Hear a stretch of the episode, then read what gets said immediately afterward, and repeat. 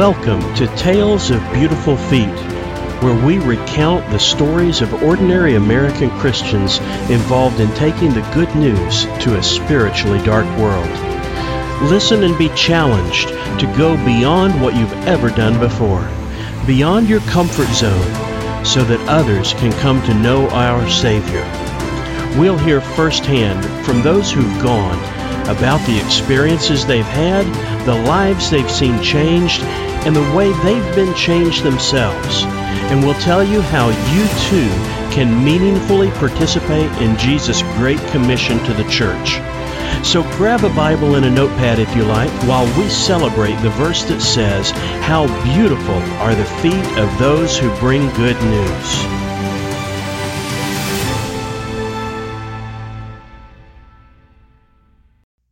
In this episode, I'm continuing to present portions of an interview with two of my fellow participants on evangelistic short term mission trips in unreached places. This will be part three in a series of three videos and podcasts.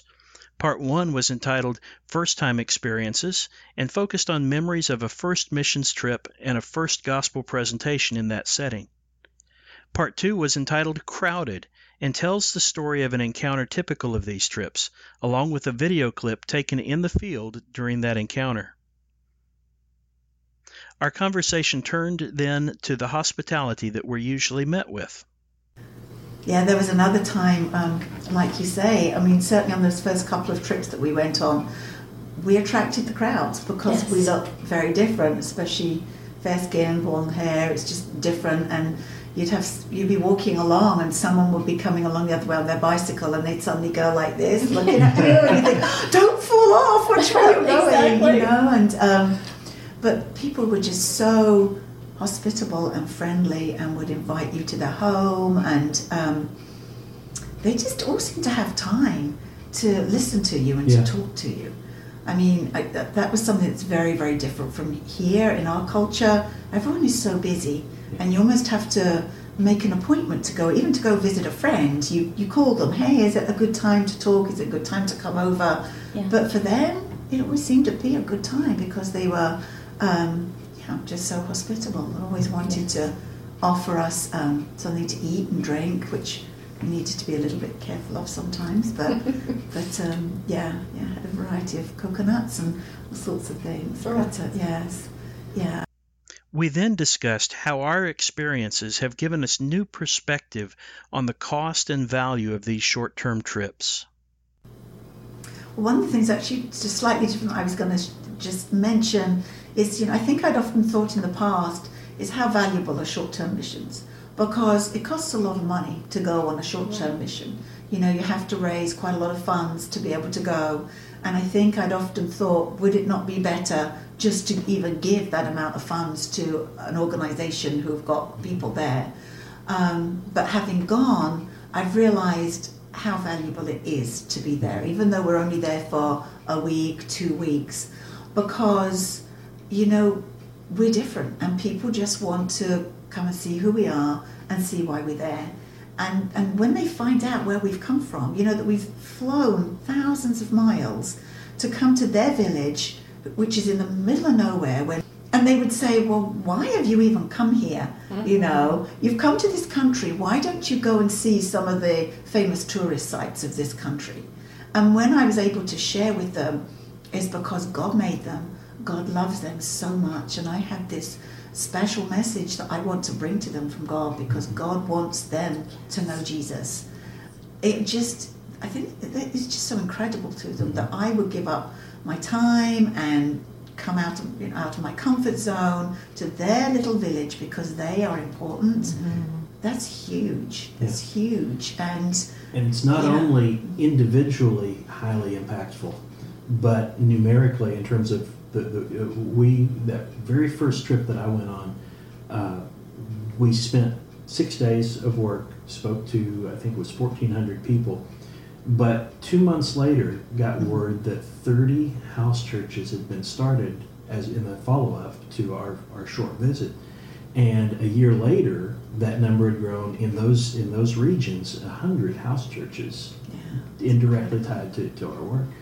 And you know, you that makes the what, what seems to be a, a sizable investment in the airfare getting people over there. Mm-hmm. That makes it all worthwhile Yeah. when you start to look at how costly would it be for us to go out and plant a Mhm. hundred house churches. Oh, you yeah. know, it just Yeah.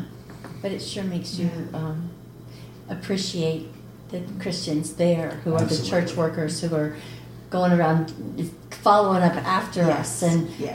and helping form the you know the house churches and and leading them and and so forth because they're with us throughout the whole trip. Yeah. Getting exhausted just like we are. We get on the airplane, come home and rest. They, they have the And they go back and work, afterwards, yeah. actually. Yes. But at least us being there sort of opens a door for them to be able to get in and to come back and to find mm-hmm. out, you know, who wants to know more and yeah, Yeah. yeah, that's just huge. it, it's interesting. uh, A lot of people, well, when I went, my I went kind of skeptically that first year because I was of. yeah because I was hearing these kinds of numbers and going, how is that even possible? I, I don't see how it could be real, and so I wanted to see how it worked. And since then, it, it's occurred to me that in a sense, we are kind of a- an equivalent in a different culture in a different time to what Billy Graham was in our country in the 50s and 60s. Because what a lot of people don't realize is that the impact when, when Billy Graham would come to a city and have a crusade, thousands of people would come to Christ, mm-hmm. but it wasn't just the result of him standing on stage, right?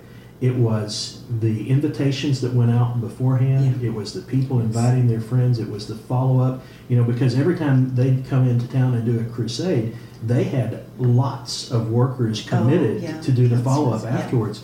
And it was that whole package, and his job was to draw the crowd. Now we're in, on a smaller scale, but we're drawing the crowd. Mm-hmm. I've never been a Billy Graham before. I'm excited. We are like Billy Graham.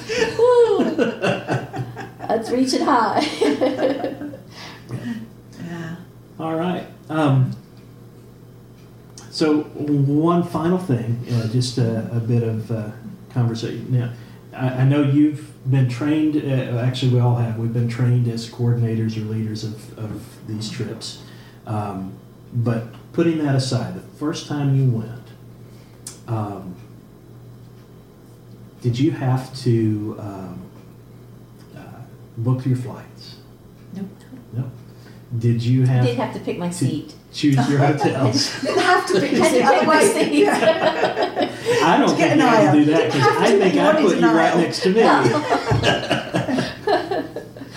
um, so, what was it? What was involved uh, from the perspective of anybody in the church in joining this trip?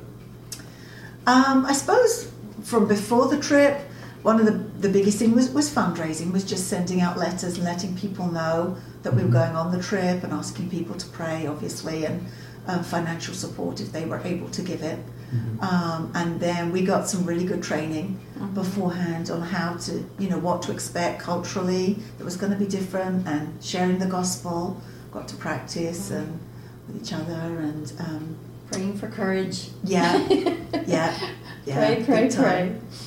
So, um, so yeah, I think those were probably the, the biggest the biggest things for me was, was yeah the fundraising and yeah just practicing the sharing the gospel. Yeah. But we had a lot of help, a lot of help with doing that. Yeah. We weren't left to do it by ourselves. Get a lot of help Yeah. from the organization that Yeah. we work with. And a great um, coordinator and leader. So yeah, yeah.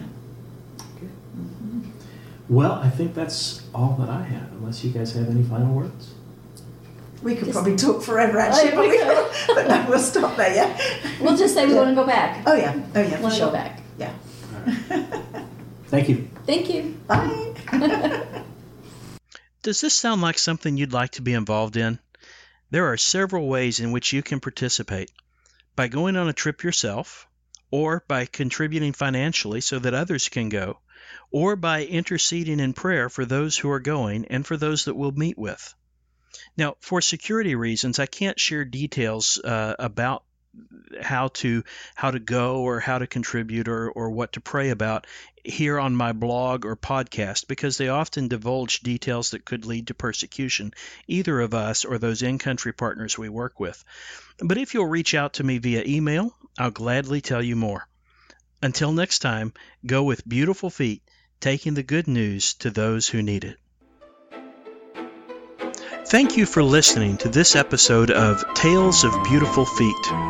For more information, for questions or comments about today's programs, or to learn how you can participate in these adventures in global evangelism, please email me at beautifulfeet at protonmail.com. Beautiful Feet at protonmail.com.